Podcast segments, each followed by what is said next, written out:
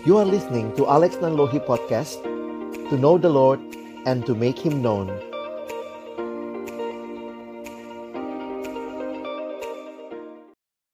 Bapa di dalam surga, kami datang dalam ucapan syukur sore hari ini. Terima kasih Tuhan untuk kesempatan menikmati pesta rohani bersama-sama di tempat ini. Engkau yang sudah mengumpulkan kami. Engkau juga yaitu Allah yang mau berbicara kepada masing-masing kami. Tuhan biarlah ketika sore hari ini kami kembali akan membuka firman-Mu.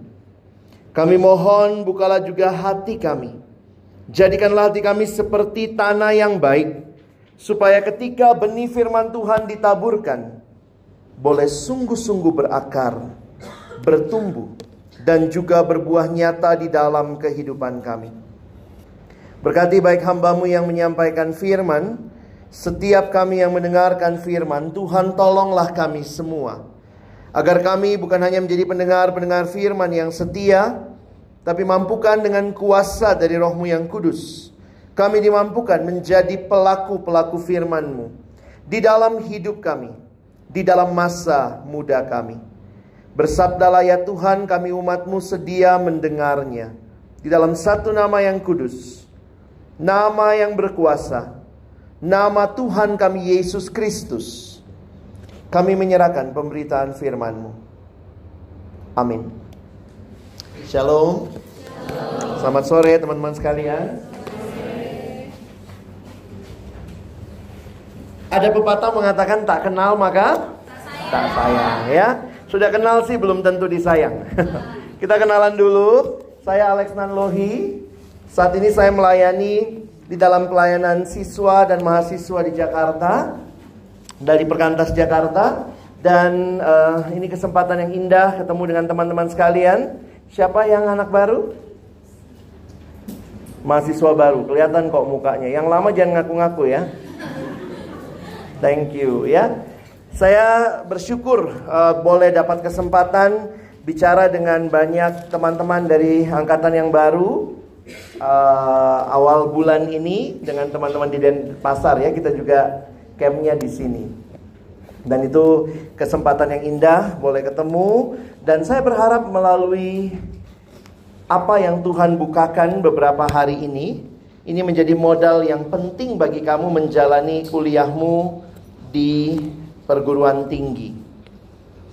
Saya uh, tahun ini bertemu beberapa mahasiswa baru, sempat ke UGM, lalu uh, dengan alma mater saya di UI, ketemu juga dengan teman-teman kemarin penerimaan mahasiswa baru di kampus STAN, dan ada yang mau masuk STAN nih ya, nggak nembus ya. Jadi kemarin ketemu dengan uh, beberapa mahasiswa baru dari berbagai kampus. Dan bagi saya yang paling penting bukan cuma kamu ada di mana. Ada yang bilang, wah ini belum tentu pilihan pertama saya. Kenapa saya lolosnya di sini? Kok dapatnya di sini? Bagi saya bukan masalah kamu ada di mana. Bukan hanya itu. Yang paling penting adalah kalian berada di dalam pimpinan Tuhan. Di mana pun kalian kuliah, di situ kalian kiranya boleh berjumpa dengan Tuhan. Itu yang paling membedakan bagi saya. Saya sudah banyak ketemu orang pintar. Bangsa kita pun sudah banyak orang pintar. Tapi yang kurang itu orang pintar yang hatinya diserahkan kepada Tuhan. Jadi kalau cuma pintar, saya pikir hati-hati. Kalau cuma pintar, mungkin kalian akan masuk dalam barisan-barisan yang memperkeruh suasana bangsa ini. Orang yang cuma pintar tapi hatinya dikuasai dosa, maka mereka orang-orang yang akan menghancurkan bangsa ini. Tapi kalau kamu pintar dan hatimu diserahkan kepada Tuhan, maka akan berbeda sekali hasil akhirnya ya. Oke, saya ada di sini sampai hari terakhir. Jadi kalau kalian mau ngobrol, mau cerita silakan. Saya uh, alumni Universitas Indonesia, Fakultas Ilmu Sosial Ilmu Politik, jurusan Ilmu Komunikasi. Uh, NPM saya di bawah ini ya. saya selesai kuliah beberapa puluh tahun yang lalu dan uh, saya sudah menikah. Istri uh, hanya boleh satu kan ya. Kami belum dikaruniai anak, jadi ya anak saya, anak-anak KTB saya gitu ya, adik-adik KTB saya. Uh, saat ini saya melayani dalam pelayanan siswa perkantas secara nasional sebagai koordinator pelayanan siswa nasional. Jadi saya juga keliling ke sekolah-sekolah dan tema sore hari ini saya pikir bukan hanya di kalangan siswa dibutuhkan ya, tapi juga kita akan bicara tentang I am unique di dalam konteks mahasiswa. Oke, okay? uh, eh, apa artinya unik? Kalau ditanya kepada kalian apa artinya unik? Apa bedanya unik sama langka? Beda kan? Beda ya? Unik, misalnya ini ya, kalian punya HP nggak? Punya, saya punya HP. Kita semua punya HP, bisa jadi sama serinya. Mereknya sama, serinya sama, tapi HP-mu unik, HP-ku unik. Kalau langka itu apa? Udah jarang gitu ya. Jadi misalnya ini HP terakhir ya, cuman kamu yang punya di dunia kayaknya ya. Udah nggak ada lagi yang punya begitu ya. Jadi hari ini kita bukan bicara soal kelangkaan. Kita bicara soal keunikan. Kalian lebih suka disebut manusia unik atau manusia langka? Unik ya? Kenapa? Karena kita sama-sama manusia, nggak ada yang beda kan? Ada yang bukan manusia di sini? kita sama-sama manusia, tapi kita masing-masing unik, ya? Saya bingung juga cari gambarnya. Eh, ketemu gambar ini gitu ya. Ini namanya semua dibilangnya apa? Ikan mas. Tapi unik. Bahkan yang kembar pun kalau kita bicara manusia itu juga unik.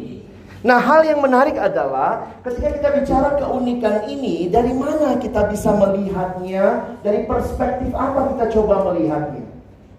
Saya mau masuk hal yang lebih mendasar tentang kemanusiaan. Orang sering kali bertanya, Apa sih artinya hidup? Ngapain saya di dunia ini? Dan kalau kita perhatikan pertanyaan sepanjang zaman yang manusia terus tanyakan adalah pertanyaan ini. Who am I? Saya ini siapa? Saya ini dari mana? Dan kalau kita tidak tidak bisa jawab pertanyaan ini dengan tepat, ini berpengaruh dengan harga diri kita atau self esteem kita. Bagaimana kita mengapresiasi dan menghargai diri kita. Kalau kamu tidak tepat memandang dirimu, kalau memandang terlalu tinggi, kamu bisa cenderung sombong. Atau yang memandang dirinya rendah, malah bisa cenderung minder. Minder sama sombong itu saudara kembar. Cuma beda arah. Minder ke dalam, sombong keluar. Tapi sama-sama tidak terima dirinya. Saya banyak layani anak remaja gitu ya. Ya itulah komplain-komplainnya anak remaja ini kan kalian juga belum selesai remaja nih ya.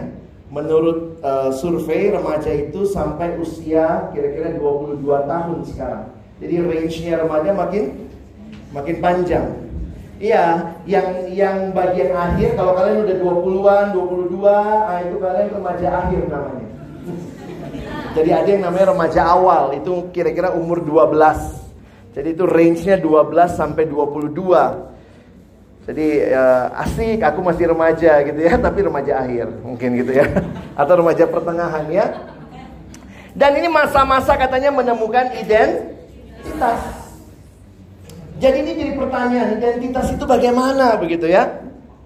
Ada yang mengatakan ini generasi yang sedang mengalami krisis identitas. Dan kalau kita lihat krisis identitas ini, sebenarnya akarnya yang terdalam bagi saya sebenarnya masalah dosa. Kita akan bicara nanti dalam sesi yang kedua. Dan apa yang terjadi? Perhatikan teman-teman, ketika orang tidak jelas identitasnya, dia mengalami identitas yang krisis, akhirnya menimbulkan berbagai hal ini. Jadi banyak kali kalau kita ketemu orang-orang yang punya pergumulan, termasuk diri kita, Mungkin saja jawabannya adalah karena kamu sedang mengalami krisis identitas. Jadi saya ketemu satu anak yang pakai narkoba, alasannya apa? Nggak ada yang peduli sama saya. Oh gitu. Karena nggak ada yang peduli sama dia, lalu kemudian dia merasa dirinya tidak berharga, dia merasa dirinya bukan siapa-siapa. Ya sudah, kalau saya mati nggak ada yang peduli sama saya, bang dan dia mulai pakai narkoba. Saya pikir yang mesti dibereskan bukan cuma masalah narkobanya. Saya bisa bilang, "Dek, berhenti narkoba." Masuk ke rumah saya, tinggal sama saya, diborgol tanganmu, nggak boleh pakai narkoba. Itu tidak menyelesaikan akar masalahnya, karena akar masalahnya adalah masalah identitas. Jadi kalau kalian coba nanti gali pergumulan hidupmu, kamu yang suka cari perhatian, jangan-jangan masalahmu identitas. Kenapa? Di rumah nggak dianggap, di luar mau dianggap. Wah gitu ya. Dan itu normal dalam arti begini. Manusia itu butuh tiga hal. Diakui, diterima, dan dikasihi. Ini tiga kebutuhan dasar manusia. Jadi sayangnya ketika ada yang merasa saya tidak dikasihi, tidak diakui, ada yang menarik ke dalam, udahlah saya bukan siapa-siapa, jadi minder. Ada yang keluar over. Jadi yang over-over tuh bisa kelihatan kok ya dalam camp-camp itu bisa kelihatan nih, om nih kayaknya over nih. Cari perhatiannya berle, berlebihan misalnya gitu ya. Ini kayaknya takut sama orang. Oh mungkin dia, ya bukannya kita analisa seperti apa, tapi dalam banyak pergumulan saya pikir kita harus serius dengan masalah identitas ini. Ada satu anak yang pernah uh, saya temui di satu sekolah, gurunya bilang begini, Kak Alex tolong layani dia. Anak itu cari perhatiannya luar biasa. Apa yang dia lakukan? Ini anak SMA loh. Dia tendang-tendang apa? Bukan salib ya. Dia tendang-tendang dinding sekolah. Dinding sekolah ditendang pakai sepatunya gitu ya. Dan dia tendangnya itu agak cari perhatian sampai gurunya lihat. Jadi waktu dia tendang-tendang gurunya lihat, "Eh, eh, sini, kenapa tuh ditendang?" Terus kan guru-guru bersihin, jadi dia harus bersihkan bekas yang dia tendang itu dan sambil dia bersihkan itu gurunya akan mengawasi di samping dan dia suka itu, dia cari perhatian. Di rumah papa mamanya nggak pernah merhatiin dia. Sampai segitunya teman-teman. Geloknya orang cari perhatian ya. Merasa, jadi dia senang tuh sambil dia bersihin ada yang nungguin karena selama ini dia bikin PR nggak ada papa mamanya yang nungguin. Semua dia lakukan sendiri, anak orang kaya. Jadi akhirnya gurunya bilang, kami bingung kak. Karena suka cari perhatian agak aneh sampai harus ada guru yang temani dia. Saking hausnya akan perhatian.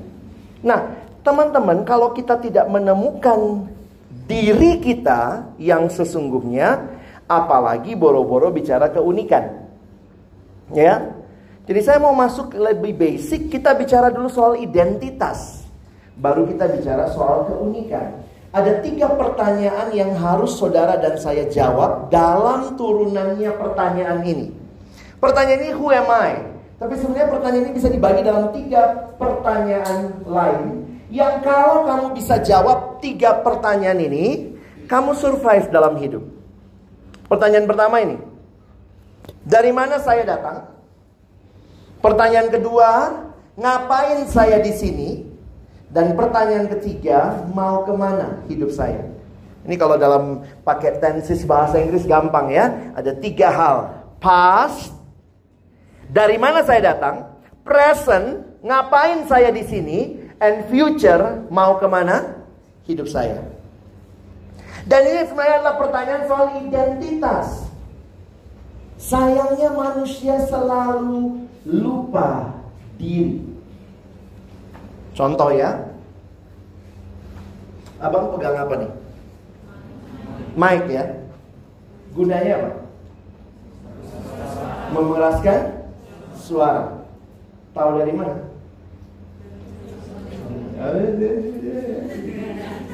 Tahu dari mana ini untuk ngerasin suara? Siapa yang bilang ini buat mengeraskan suara? Teman-teman ya, kalau kamu orang kampung dari Udik nggak tahu sama sekali ini apa, misalnya gitu ya di hutanmu nggak ada mic.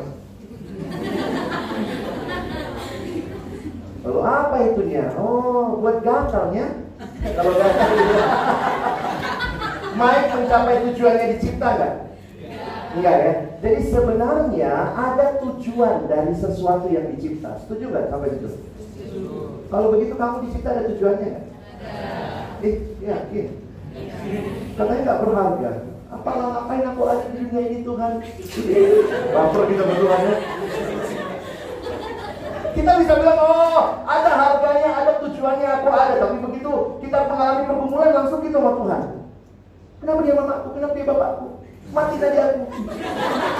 Ya elah, katanya punya tujuan. Nah siapa yang pegang tujuan hidup? Dari siapa tujuan itu? Kalau benda ini, sekarang kalau kita beli benda elektronik selalu disertai buku panduan. Siapa yang keluarkan buku panduannya? Penciptanya. Jadi yang paling tahu ini apa? Penciptanya. Ini bukan buat begini-begini, bisa juga sih. Tapi bukan itu tujuan aslinya. Pertanyaannya kamu rajin nggak baca buku panduannya? Tebel kali pun bang. buku panduan lo ya? Dibaca ini. Ini pasti kami harus habis hura-hura ini ya. ini menjadi panduan kita. If you want to know yourself, you should ask your creator. Makanya goblok sekali kalau saya lihat siswa-siswa sekarang. Uh, ada yang bilang gitu, iya bang, soalnya jangan aku gak bisa minggu ini bang, kenapa? Uh, menurut bintang minggu ini, yes. kesel juga saya berapa kali ketemu ya, kamu itu anak Tuhan, Kristen, katanya ngakunya pergi ke gereja, tapi masih percaya bintang-bintang. Sampai satu waktu saya ketemu satu anak, dia begitu ketemu nanya gini, abang bintangnya apa? Ini ada apa bintang apa? Oh, oh yang bintang-bintang itu, oh saya saya uh, Capricorn, saya bilang gitu ya. Dia bilang, oh nggak cocok kita bang. Aja belum udah nggak cocok kita bang. Ngeri ya. Katanya kita ciptaan Tuhan, tapi yang ngatur hidup kita siapa? Bintang. Eh, kayak gitu gimana ya? Tapi kalau manusia, ada lagi yang bilang, abang sio apa? Saya Ambon, sio saya nih. Tapi ya yang dia mau tanya soal hewan-hewan itu kan, abang apa? Kalau saya jawab saya kebo, kan nggak enak juga gitu ya. Jadi realitanya bahwa manusia tahu dia ciptaan apa, tapi berapa banyak manusia yang benar-benar tanya sama Tuhan, baca buku manualnya, untuk apa saya dicipta? Jadi kalau kalian galau berkepanjangan, nggak jelas tujuan hidup, baper, jangan-jangan masalahnya kau kurang baca. Udah jelas kok di sini apa tujuanmu dan tujuanku dicipta. Kenapa kita udah sepakat kan? Main aja dicipta ada tujuannya. Apalagi kamu yang lebih luar biasa dari main. Masa nggak ada tujuannya? Apa Tuhan kurang mainan di surga? Ah, bikin Alex aja, baik ada gitu. Di sini mainan, enak aja. No way. Kalaupun saya mainan, mainan untuk apa dulu gitu kali ya? Ada cara pandang yang saudara dan saya harus miliki. Jadi kalau kita bicara soal identitas, saya mau katakan begini. Ini zaman yang lagi berusaha menjawab ini. Bahkan semua bidang kuliahmu secara tidak langsung pun bicara tiga hal ini. Oh manusia itu makhluk politik. Kita ada untuk berpolitik. Kita digerakkan oleh kepentingan-kepentingan politik. Manusia adalah makhluk positif. Eh, positif ya. Politik. Nanti yang jurusan komunikasi, oh enggak, manusia itu makhluk komunikasi. Semua yang kita lakukan itu sedang berkomunikasi. Waktu orang diam pun dia lagi berkomunikasi. Ekonomi bilang, tunggu coy. Kamu semua digerakkan oleh motivasi ekonomi. Manusia itu makhluk ekonomi. Ngapain kuliah? Supaya pintar. Lulus cari kerja. Apa? Cari uang kan? Ekonomi. Oh, maaf kami memeriksa Manusia itu karena pendidikan. Kita semua digerakkan oleh motivasi pendidikan. Jadi semua bidang ilmu berusaha menjawab siapa manusia, ngapain dia di sini, dan mau ke mana hidupnya. Tapi kalau demikian, jangan jawab pertanyaan ini dari dari perspektif yang lain. Karena itu uh, saya tulis begini ya. Kalau kita mau tahu identitas kita, kita harus look inside ourselves atau identitas itu from outside. Ini jadi unik juga nih. Karena beberapa yang ditawarkan dunia saat ini ya, ada lagunya siapa Mariah Carey ya, Look inside you and be strong. That the hero lies in you. Wow. Dunia selalu mengatakan lihat ke dalam. Temukan identitasmu di dalam dirimu. Find in yourself. Saya harus katakan itu tidak alkitabiah. Karena yang namanya tujuan hidup kita bukan dari dalam. Balik lagi ke ini ya. Siapa yang memberikan tujuan? Apa Mike itu melihat ke dalam dirinya? Ke dalam baterai? Oh, akulah Mike, gitu. Mike ini dapat identitasnya dari mana? Penciptanya, berarti dari dalam dari luar diri? Dari luar, jangan pernah berhenti hanya mengatakan saya dapat tujuan hidup saya dari look inside. No way. Gak bisa. Mike aja tahu masa saudara yang lebih luar biasa dari Mike nggak paham ya. Karena itu Alkitab bicara kalimat ini. Kita baca sama-sama buka di Alkitabmu yang bahasa Indonesia ya.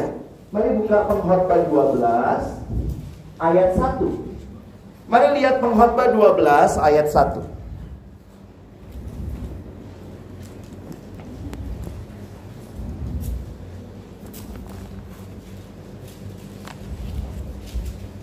Yuk kita baca sama-sama ya pengkhotbah 12 ayat 1. Satu, dua, iya. Ingatlah penciptamu.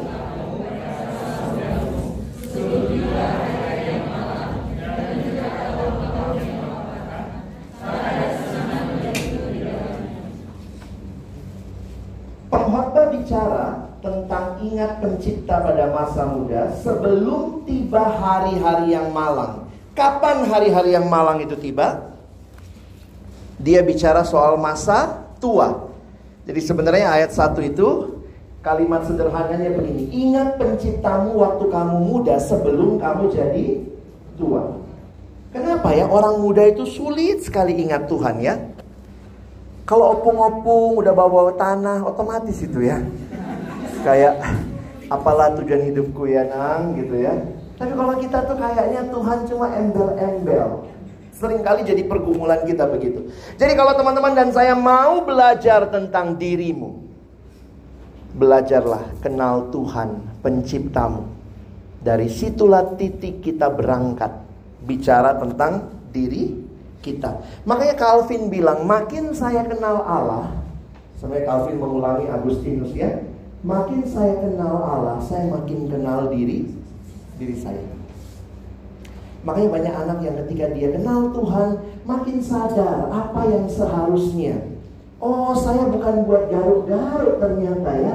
Saya untuk sebuah tujuan yang indah. Nah, kita masuk sebentar kejadian satu ya. Ayo teman-teman kita buka kejadian 1 ayat 26 sampai ayat yang ke-28. Kitab Kejadian mencatat awal mula segala sesuatu termasuk awal mula penciptaan manusia. Jadi Kejadian 1 26 sampai 28 ya. Pria baca 26, wanita baca 27, kita baca sama-sama 28 ya.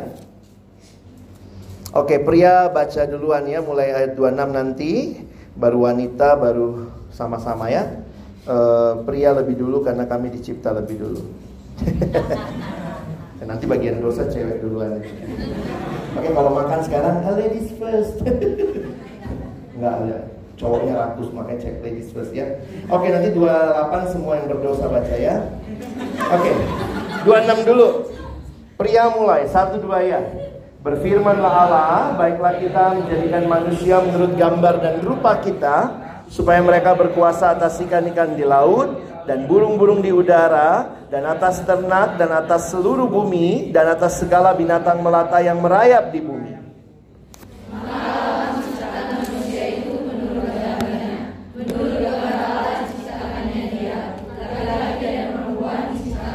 Sama-sama Allah memberkati mereka Lalu Allah berfirman kepada mereka Beranak cuculah dan bertambah banyak Penuhilah bumi dan taklukkanlah itu Berkuasalah atas ikan-ikan di laut Dan burung-burung di udara Dan atas segala binatang Mari kita belajar sebentar tentang penciptaan ini. Saya mulai dengan fakta yang Alkitab sampaikan. Manusia bukan hasil evolusi yang panjang.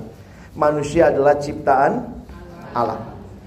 Kadang-kadang kok ilmu pengetahuan sulit menerima itu. Kenapa? Karena ilmu pengetahuan berangkat dari titik tolak tidak ada Allah. Ilmu pengetahuan bicara non-theistic. Misalnya ya, ini namanya pointer. Saudara percaya ada yang cipta? Pointer tuh teratur banget. Di pencet yang ini dia maju, pencet yang ini dia mundur. Pointer aja yang begitu teratur ini ada yang cipta. Masa bumi ini nggak ada yang cipta? Logikanya gimana? Oh bumi ini adalah hasil uh, tubrukan, dong gitu ya. Nah, kalau tubruk-tubrukan dirimu lah, mudah-mudahan ada yang tercipta. Kekacauan, kerusuhan, pembunuhan gitu ya. Karena nggak masuk akal saya gitu ya. Kalau sesuatu yang sangat indah, sangat logis, hukum-hukum yang begitu teratur, itu tidak ada yang cipta, nggak mungkin. Bisa nggak saya bilang ini? Oh, tadi malam pointer ini belum ada, baru ada tadi pagi. Oh, iya gitu ya bang. Siapa yang cipta? Ada Alkitab jatuh dari pointer. Kalau langsung ketawa, ada belum kali itu ya. Nah itulah Stephen Hawking kali ya. Jadi ada sesuatu yang pun terus ini jadi gitu. Kalau saya bilang begitu, pointer ini dicipta oleh Alkitab, kalian ini nggak terima.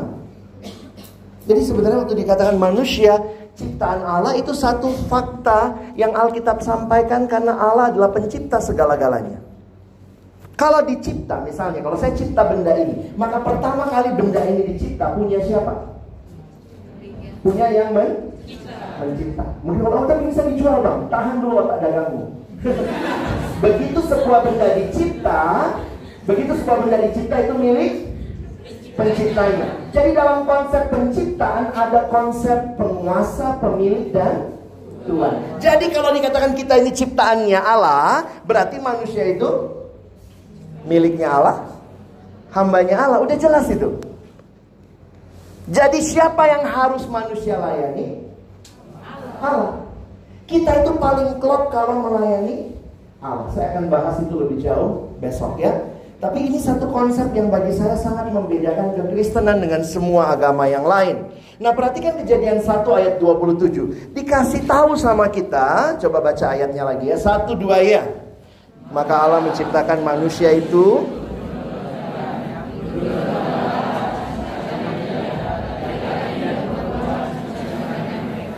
Manusia disebut gambar Allah. Bahasa Inggris menggunakan istilah image of God. Saya suka datang ke sekolah SMP. Pernah saya datang ke satu SMP. Terus uh, teman-teman tahu ya, di depan kelas selain burung Garuda ada siapa berdua? Presiden sama wakil presiden ya ini wakilnya udah baru nih ya. Uh, yang selalu senyum kalian nggak balas itu ya. Namanya senyum dari depan burung juga begitu ya. Burung mungkin bagian sininya uh, spot fotonya ya. Kalau kalian perhatikan pertanyaan saya begini sama anak SMP ya. Mana presiden kita? Terus mau nunjuk itu, itu. Saya bilang kalau itu presiden kita di sekolahmu ada berapa presiden? Di setiap kelas ada satu. Iya, itu presiden kita itu cuma gambarnya, fotonya. Bukan presiden kita itu, itu cuma gambarnya, cuma fotonya. Ada orang juga gitu ya, mana pacarmu? Langsung dia buka dompet, ini pacarku. Sekali pacarmu. itu bukan pacarmu, itu cuma fotonya. Saya pengen loh jadi tipis sebenarnya. Loh, berarti teman-teman bisa melihat bahwa Waktu bicara foto, gambar, gambar itu mewakili aslinya. Apakah gambar itu presiden? Bukan. Tapi gambar itu bukan sembarang gambar, itu gambarnya presiden. Apakah manusia gambar Allah berarti manusia Allah? Tidak. Tidak. Tapi kita bukan cuma gambar biasa, kita gambarnya Allah. Bisa dipahami ya? Nah kalau kita gambarnya Allah, itu dari awal loh, dari awal Tuhan ciptakan kita. Tuhan bilang kamu gambarku.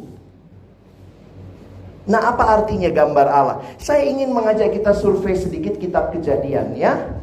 Kalau kalian punya HP, coba juga siapkan lihat bagian lain. Kalau ada Alkitab bahasa Inggris, kalian bisa perhatikan ya. Saya mau mulai dari sini. Apa yang membuat kita spesial? Kita lihat kejadian 1, 11 sampai 13. Coba teman-teman lihat. Kejadian 1, ayat 11 sampai ayat 13. Saya tolong kalian bisa pahami ini sebentar, kita lihat dulu ya. Kejadian 1 ayat 11 sampai 13. Pria 11, wanita 12, saya 13. Ya, pria mulai dulu. Satu dua ya. Berfirmanlah Allah, tangan menumbuhkan tunas-tunas muda, tumbuhan-tumbuhan yang berbiji dan segala jenis pohon buah-buahan supaya ada tumbuhan dan jadilah demikian wanita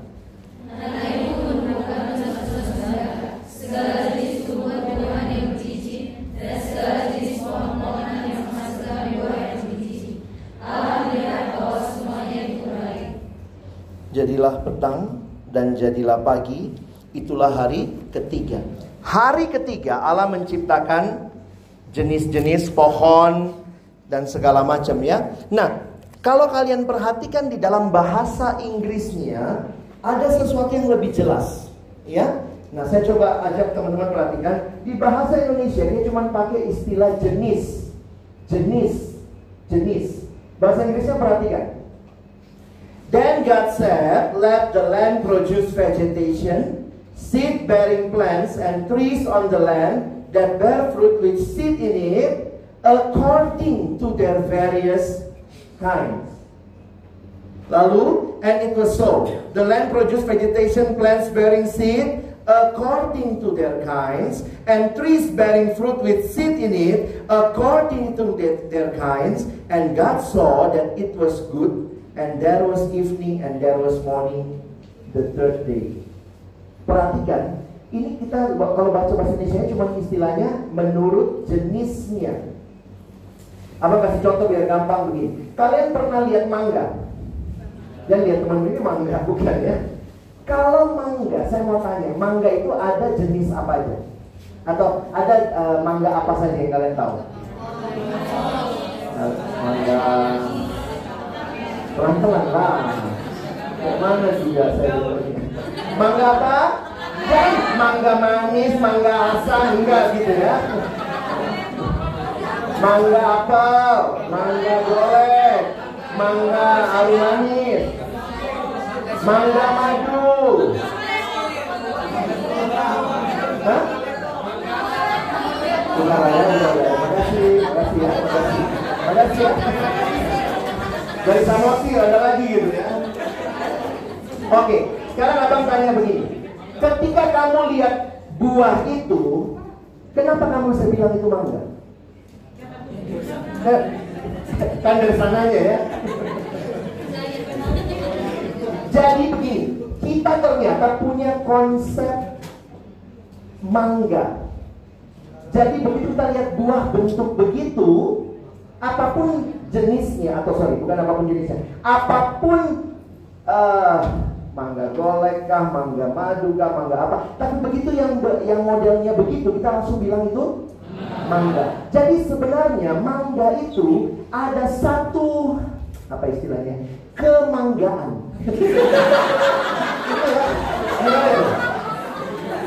uh, manggahness, mangga ship, ada mango ship ya jadi jadi perhatikan. Jadi sebenarnya begini, kalimat ini kalau kalian bisa mengerti begini. Semua mangga di berbagai tempat itu apa pun bentuknya diciptakan mewakili kemanggaan. jeruk, ayo yang petani jeruk. Jeruknya ada dari mana? Medan apa di Bali. Nah, kalau mangga diciptakan mewakili kemanggaan, jeruk diciptakan mewakili. Ah, bentar, ya, bentar kalian ya. Uh, pernah lihat durian? Nah, durian diciptakan mewakili? Nah, kedurianan ya. Nah, udah bisa paham ya. Jadi, semua jenisnya apa aja atau bukan jenis, ap- apa pun bentuknya itu diciptakan according to their kinds. Bisa paham ya? Sekarang kita lihat. Jadi kalau nanti kalian perhatikan ya, ini vegetation plant, fruit. Sekarang kita lihat kejadian 1 2 4 25. Kejadian 1 2 4 25. Ini penciptaan apa? Hewan ya. Mari yang bukan hewan baca sama-sama ya. Yang nggak baca berarti maaf. Enggak loh, yang nggak baca berarti nggak bisa baca. Susah amat bukan hewan. Saya nggak menghina loh. Kalian yang menghina dirimu. Ayo baca sama-sama. Satu dua ya.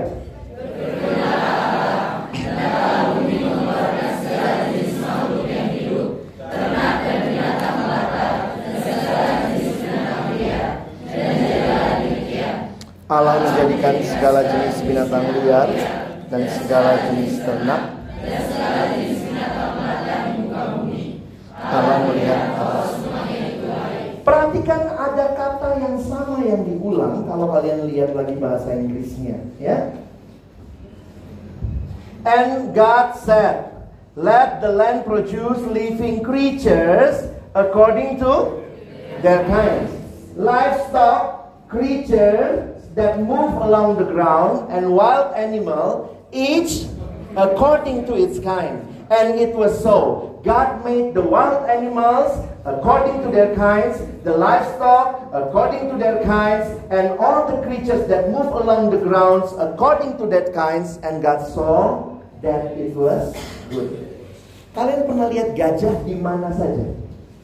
Ya, oh di TV. Ada gajah apa saja? Sumatera ada ya. Ada juga di Lampung lah itu Sumatera ya. ada juga yang alumni mungkin dari situ. Saya apa alumni SPG? Oh, sekolah pelatihan gajah. ada gajahnya Thailand, ada gajah? Ada gajahnya India? Ada gajahnya Afrika? Afrika? Semua gajah itu diciptakan mewakili? Udah pintar ya? Pernah ular? Nah, ular diciptakan mewakili? Anjing mewakili? Semut mewakili? Mulai aneh ya. Nah, teman-temanku, mungkin kalian rasanya lucu ya, tapi itulah poinnya.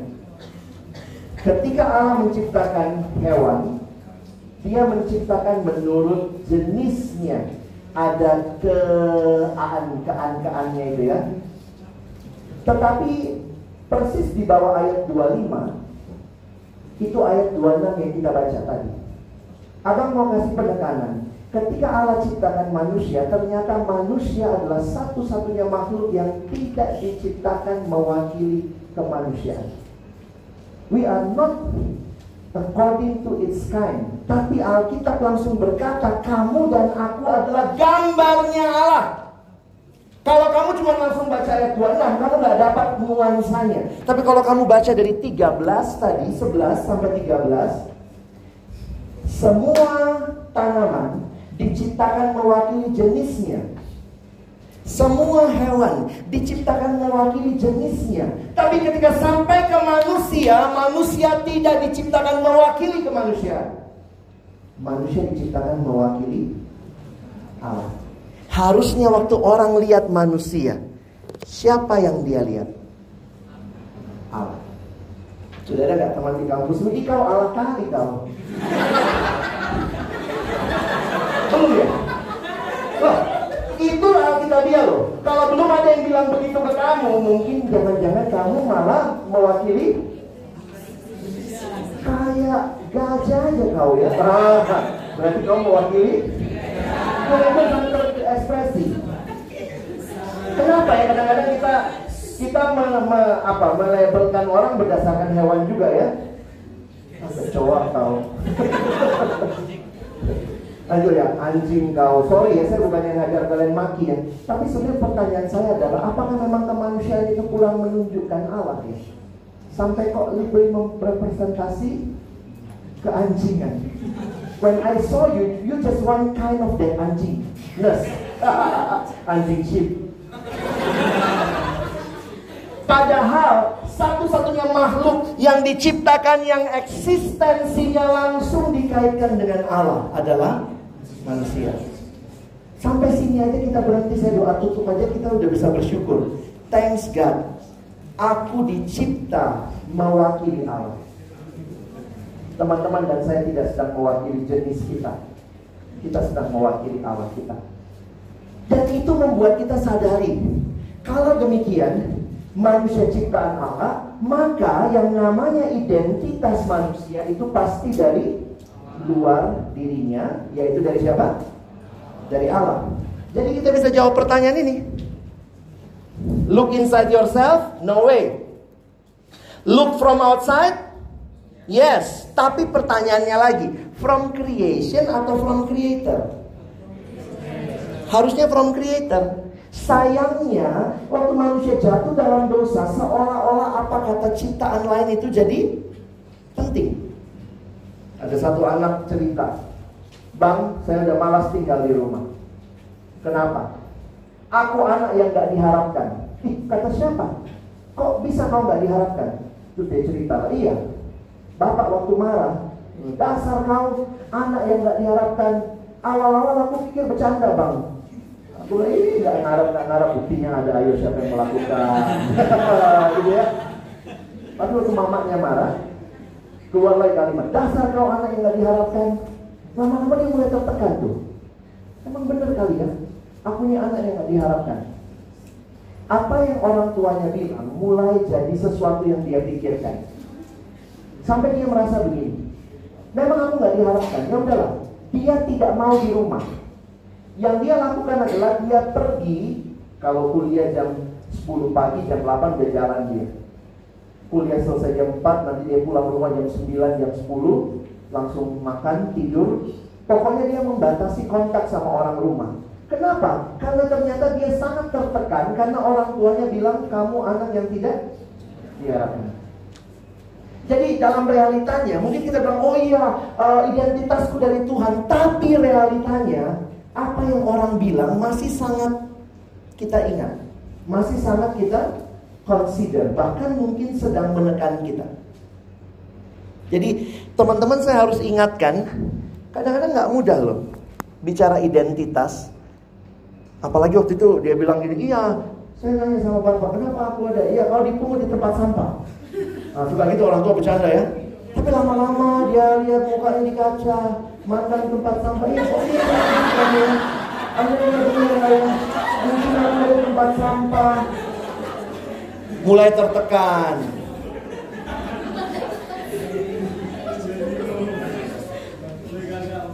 Siapa yang sangat mempengaruhimu atau kata-kata siapa yang sangat mempengaruhi, mempengaruhi kamu dalam pembentukan identitas dirimu?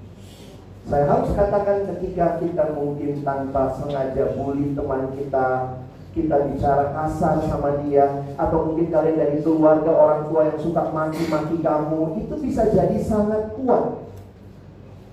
Sehingga di masa-masa ini, saya harus ingatkan kembali ke buku manual. Dengar kalimat penciptamu. Dia yang berkata, aku mengasihimu, kamu berharga di mataku. Itu kata Tuhan. Jadi bukan kata orang yang harus kita ingat. Memang itu menekan, tapi harusnya dalam anugerah Tuhan kita berani berkata, no. Saya bukan apa yang mereka katakan. Mungkin papamu pernah bilang, kau memang dasar anak malas, kau anak bawa sial sejak kau lahirlah, hancur keluarga kita. Mungkin kau pernah dengar juga temanmu bilang, dasar kau apa teman yang PMP, prank makan ya. Nikung, aduh ini setelah kalian semua ya. Saya saya antri lewat SMP karena saya kan banyak sama anak sekolah ya. Saya antri antri pagi-pagi lagi ambil sarapan. Kami antri itu ada yang teriak, woi sapi! Kaget saya. Ini saya bingung datang sekolah ini SMP nggak ada sapi yang ikut. Eh ternyata ada satu anak di depan saya tiga baris depan saya yang agak gendut dia dibilang sapi. Jadi itu dibully temennya gitu, weh sapi. Tapi nggak tahu ya yang dia dibilang sapi saya tersinggung. Maksudnya gini loh, kalau dia aja sapi, saya apa? saya jauh lebih besar dari dia. Tapi itulah ya kadang-kadang kita pikirnya bercanda, bercanda, tapi ternyata secara tidak langsung kita sedang memberikan label yang mungkin orang itu akan ingat. Walaupun itu fakta, sorry to say, even it's a fact, tapi sering kali di dalam budaya kita sudah ada yang namanya stereotyping. Kenapa kalau putih dianggap selalu bagus? Kalau hitam jelek? Padahal memang misalnya gitu ya. Kalau dibilang hitam kau. Kalau memang hitam mau apa? Harusnya hitam kau. Puji Tuhan aku hitam. Gitu kan? Soalnya gitu loh teman-teman. Saya kan namanya layani anak SMA, SMP. Kadang-kadang kita nggak tahu balesnya. Tapi kalau yang hitam kau bilang putih kau, itu kan masa kita bilang gitu, putih kau gitu. Tak klop gitu. Saya bersyukur orang tua saya mix. Papa saya Ambon, Ambon asli hitam. Papa saya hitam, kelam. Mama saya Manado Tionghoa, putih. Untung saya nggak zebra, hitam putih. Kami semua putih. Tapi jadi gitu ya, saya dari kecil udah biasa menerima ya papa saya hitam mau apa? Mau bilang putih nggak jadi putih juga kan? Putih, putih, putih, kurang banget, putih, putih? Jadi poin saya begini loh. Kadang-kadang kita hati-hati karena apa? Kayaknya di dalam sosial uh, uh, pergaulan sosial itu ada stereotyping. Hitam itu pasti baik, eh, jelek, putih itu baik, nggak begitu selamanya kan? Tulang juga putih, tapi tulang mau apa? Jadi itu bagi saya satu realita. Ketika kita masuk dalam menggumulkan sampai akhirnya menerima diri, itu sebuah proses. Saya sulit sekali menerima diri saya. Saya dulu jerawatan teman-teman. Waktu SM, SMA, SM, SMA kuliah awal, itu jerawat dan saya gede. Ini kalau kalian dekat bisa kelihatan bekasnya ya. Hmm, mau deket kan? Mau lihat? ah, generasi kepo udah tahu lah. Oh. Nah, jadi teman-teman, waktu saya kena, ya kena apa ya? Waktu pertama kali itu saya saya sangat minder. Masa remaja saya agak minder. Kenapa? Saya di compare sama kakak saya. Kakak saya itu perempuan sangat luar biasa. Dia bisa main alat musik, semua alat musik dia bisa. Saya sampai karena nggak mau di compare, saya nggak mau belajar alat musik. Sekarang nyesel. Saya nggak bisa apa-apa. saya cuma bisa nyanyi lah kira-kira gitu. Jadi dulu saya bawa gitar, nyanyi di gereja di zaman SMA, saya isi pujian di gereja, saya bawa gitar. Nanti begitu duduk kan, saya saya kasih. Karena masa-masa itu sulit gitu ya. Nah, jadi uh, saya nggak mau di compare sama kakak saya. Orang tuh kadang sampai nggak tahu nama saya. Tahunya adiknya Tir gitu, kakak saya Helen. Oh adiknya Helen. Dalam hati saya, punya nama kali. Jangan bilang saya nggak ada di aktor adiknya Helen nggak ada. Tapi itu itu menekan loh. Lalu kemudian masa-masa itu uh, jerawat itu loh. Padahal namanya saya karena nggak tahu ya. Zaman SM, dan zaman SMP, SD, SMP malah sedikit lebih ini lagi. Namanya saya orang timur, papa saya banyak e, rambutnya, bukan rambutnya. Ini bukan bulu kan rambut ya. Jadi saya di kaki itu SMP udah banyak. Malu. Teman-teman semua putih bersih, saya putih tapi berbulu. Yo, saya cukur tuh. Gak terima diri ya. Ternyata teorinya makin dicukur, makin lebat. Aduh, tertekan banget itu. Sampai teman saya bercanda, bercandanya gini. Iya Alex, lihat deh tangannya. Telat 5 menit keluar jadi kemoceng. Tahu ya kemoceng bulu ayam. Maksudnya gini, kau terlambat di lahir kau 5 menit lagi bulu ayam di tanganmu gitu ya. Jadi itu teman-teman. Eh, saya ngomong begini mungkin maybe we share the same story. Saya nggak tahu apa storynya. Biasanya ada bentuk tubuh kita yang kita nggak suka. Ada yang aduh hidung gua kenapa sih? Ya. Sampai anak remaja saya lahir banyak itu kak. Tuhan, Tuhan serius nggak sih ciptain aku? Apa deh? Masa mukaku hidung semua? gitu ya. Oh bisa loh teman-teman ini. Udah gitu jerawatan. Waktu jerawatan juga, jadi kayaknya memang masyarakat punya konsep kan yang bagus apa? Yang mulus. Saya ingat banget, nah zaman saya SMA itu nggak ada perawatan-perawatan cowok, tuh cowok nggak ada cuci muka. Jadi pertama kali muncul Biore men's scrub itu zaman saya SMA. Saya belilah. Kenapa kan itu diceritain nanti bebas jerawat gitu. Ternyata saya nggak sama Biore, tambah dipakai tambah banyak.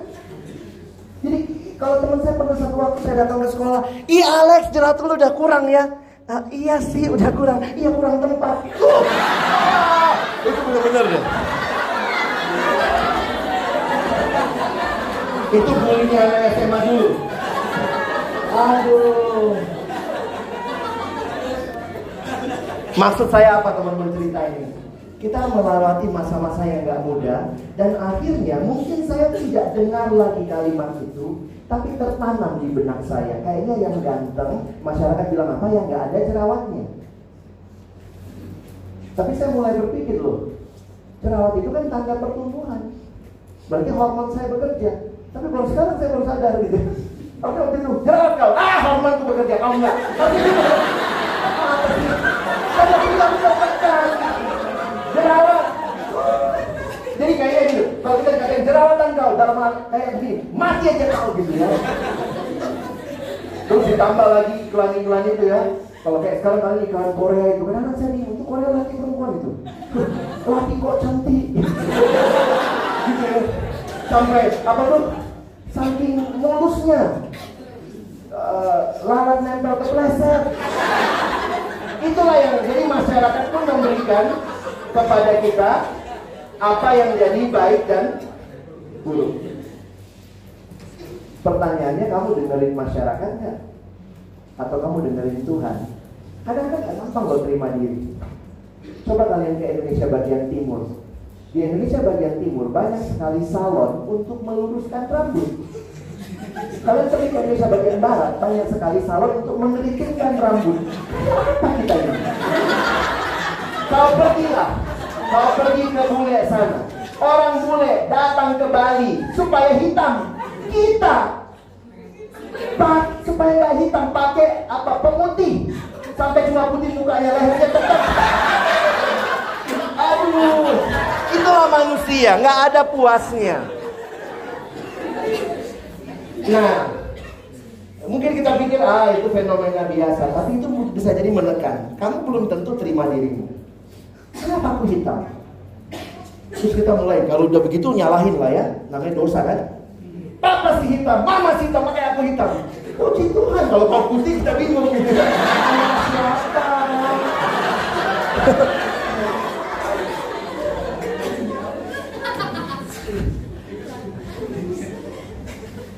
Ini khotbah pas stand up komedi. Tapi saya senang kalau orang tertawa berarti kamu menertawakan dirimu.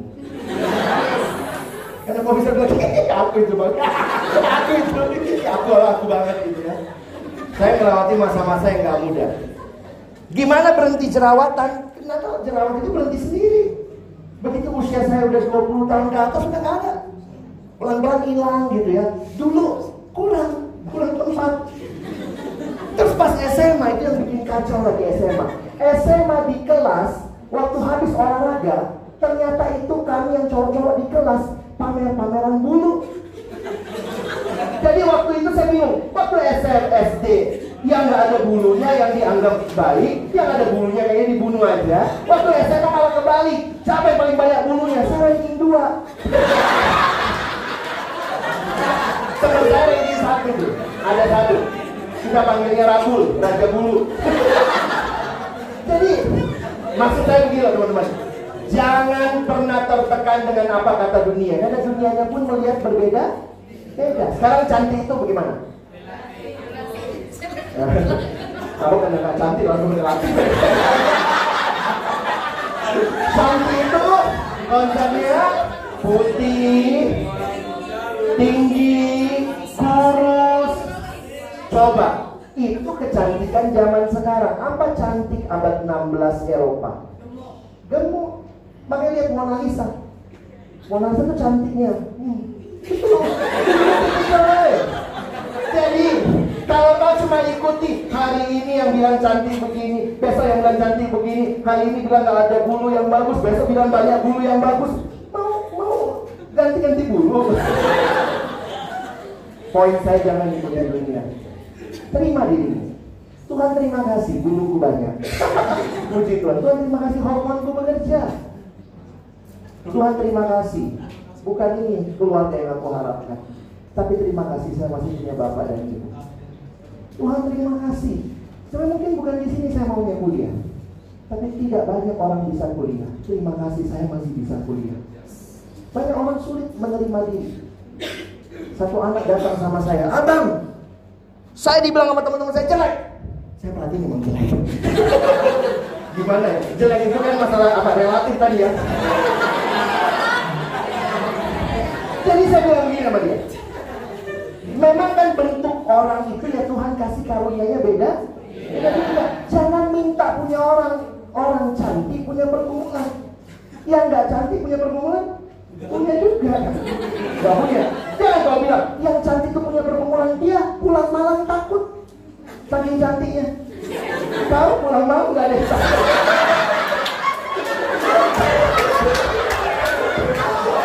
Mungkin kalau kau pulang malam orang lain yang takut.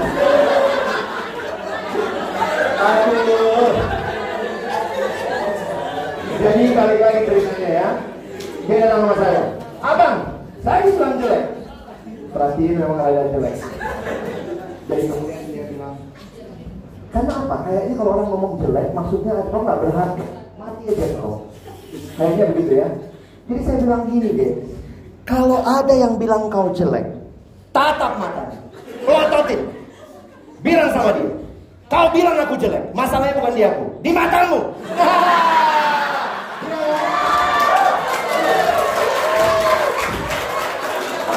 Bayangkan ya, penciptamu, penciptamu bilang kamu berharga.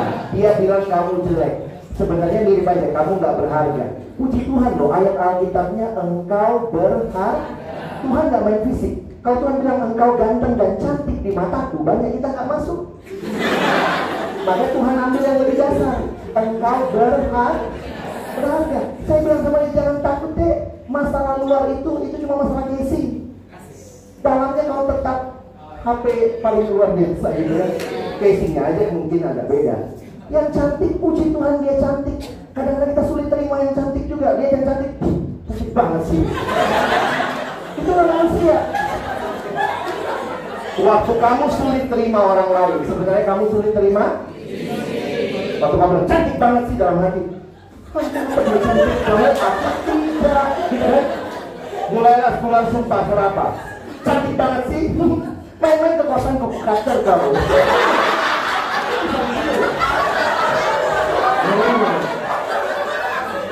Lihat yang pintar, yang pintar. Ih, pintar banget sih. Jatuh di gerok, hilang semua. Kita itu memang sulit sekali terima ini. Kalau kau masih banding-bandingkan diri sama orang lain, hati-hati. Ini apa? Eh, lihat uang aja bangun. Ini apa? Uang. Berapa harganya? Kata siapa 100? Betul kan kata kita? Kita mau hari ini semua kita kumpul di sini kita sepakati ini 300 ribu. Berubah nilainya? Enggak, nilainya dari siapa? Bukan dari kamu, bukan dari saya, dari penciptanya. Nilainya berubah nggak? Oh, habis Bung, Bung Karno nggak pakai kacamata. Kita bikin lah kacamata 2 juta ya, bikin kacamata 2 juta. Jadi berapa ini? Tetap 100. Nilainya nggak bertambah, nggak berkurang. Dikasih 100 ribu mau? Oh, matre. Ini berapa 100 ribu ya? Mau lah ya, mau, mau. 100 ribu mau ya? Oke. Yang ini. Ini berapa? Oh, udah kaya loh. Orang mereka bilang udah kaya ini. Tetap 100.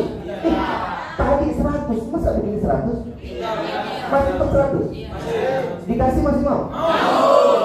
Tuhan masih matre. Ini ya. Ini berapa? 100. Udah, udah diinjak-injak, dipijak-pijak. Tetap 100. Dikasih masih mau? Tambah dengan tiga hari masih matre semua. Ini uang saya balik ya.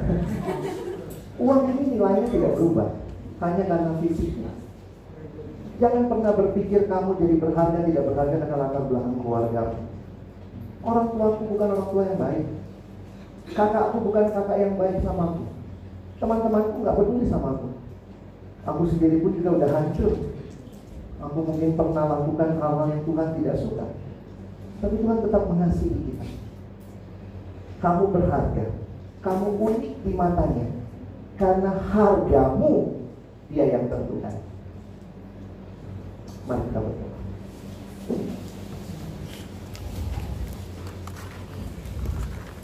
Abang kasih kesempatan responi secara pribadi. Kalau selama ini mungkin kau sibuk melihat keunikanmu dari apa yang dunia katakan. Hari ini Tuhan ingatkan. Aku mengasihimu. Engkau berharga di mataku. Engkau unik. Mari bersyukur. Mungkin kau rasa hidupmu begitu hancur. Tapi Tuhan mengasihimu. Mari teman-temanku bersyukur di hadapan Tuhan.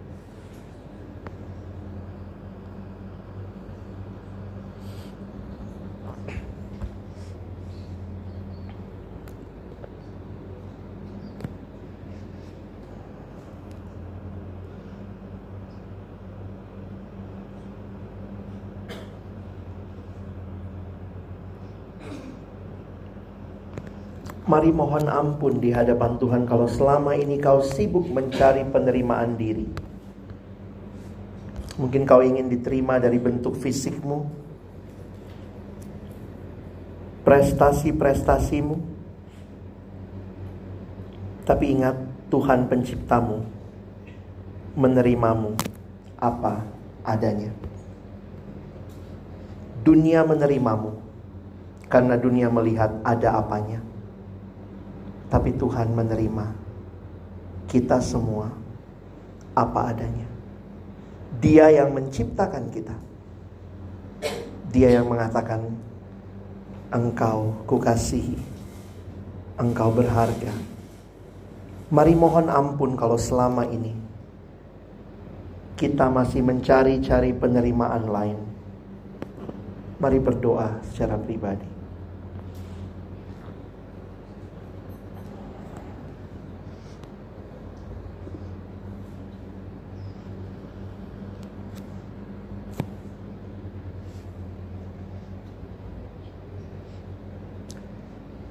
Bapa di dalam surga terima kasih banyak buat firman-Mu.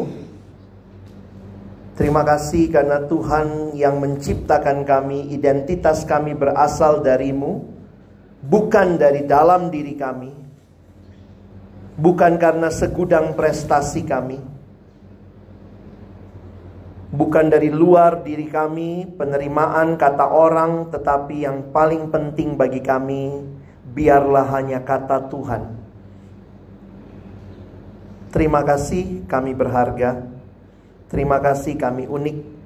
Terima kasih kami dipilih mewakili Allah. Biarlah hidup kami yang cuma satu kali ini menjadi hidup yang menyatakan siapa pencipta kami. Terima kasih Tuhan. Tolong kami bukan cuma jadi pendengar, tapi jadi pelaku-pelaku firman. Jika masih ada adik-adikku dalam pergumulan pribadi, sulit menerima diri, Mungkin menjadi minder karena merasa tidak punya apa-apa. Atau malah menjadi sombong karena mau terlihat, dipandang, diterima. Tapi hari ini, terima kasih untuk tanganmu ya Tuhan yang terbuka, menyambut kami. Tuhan yang memeluk kami, merangkul kami. Tuhan yang menerima kami apa adanya. Kami bersyukur di awal dari camp ini, di awal daripada perkuliahan kami, kami diingatkan akan satu kebenaran yang hakiki. Tuhan pencipta, pemilik hidup kami, yang memberikan identitas, yang memberikan tujuan supaya kami hidup memuliakan Engkau. Terima kasih Tuhan, kami punya tujuan, kami punya hidup yang baru di dalam Engkau. Berkati sesi-sesi selanjutnya dalam nama Yesus kami berdoa. Amin.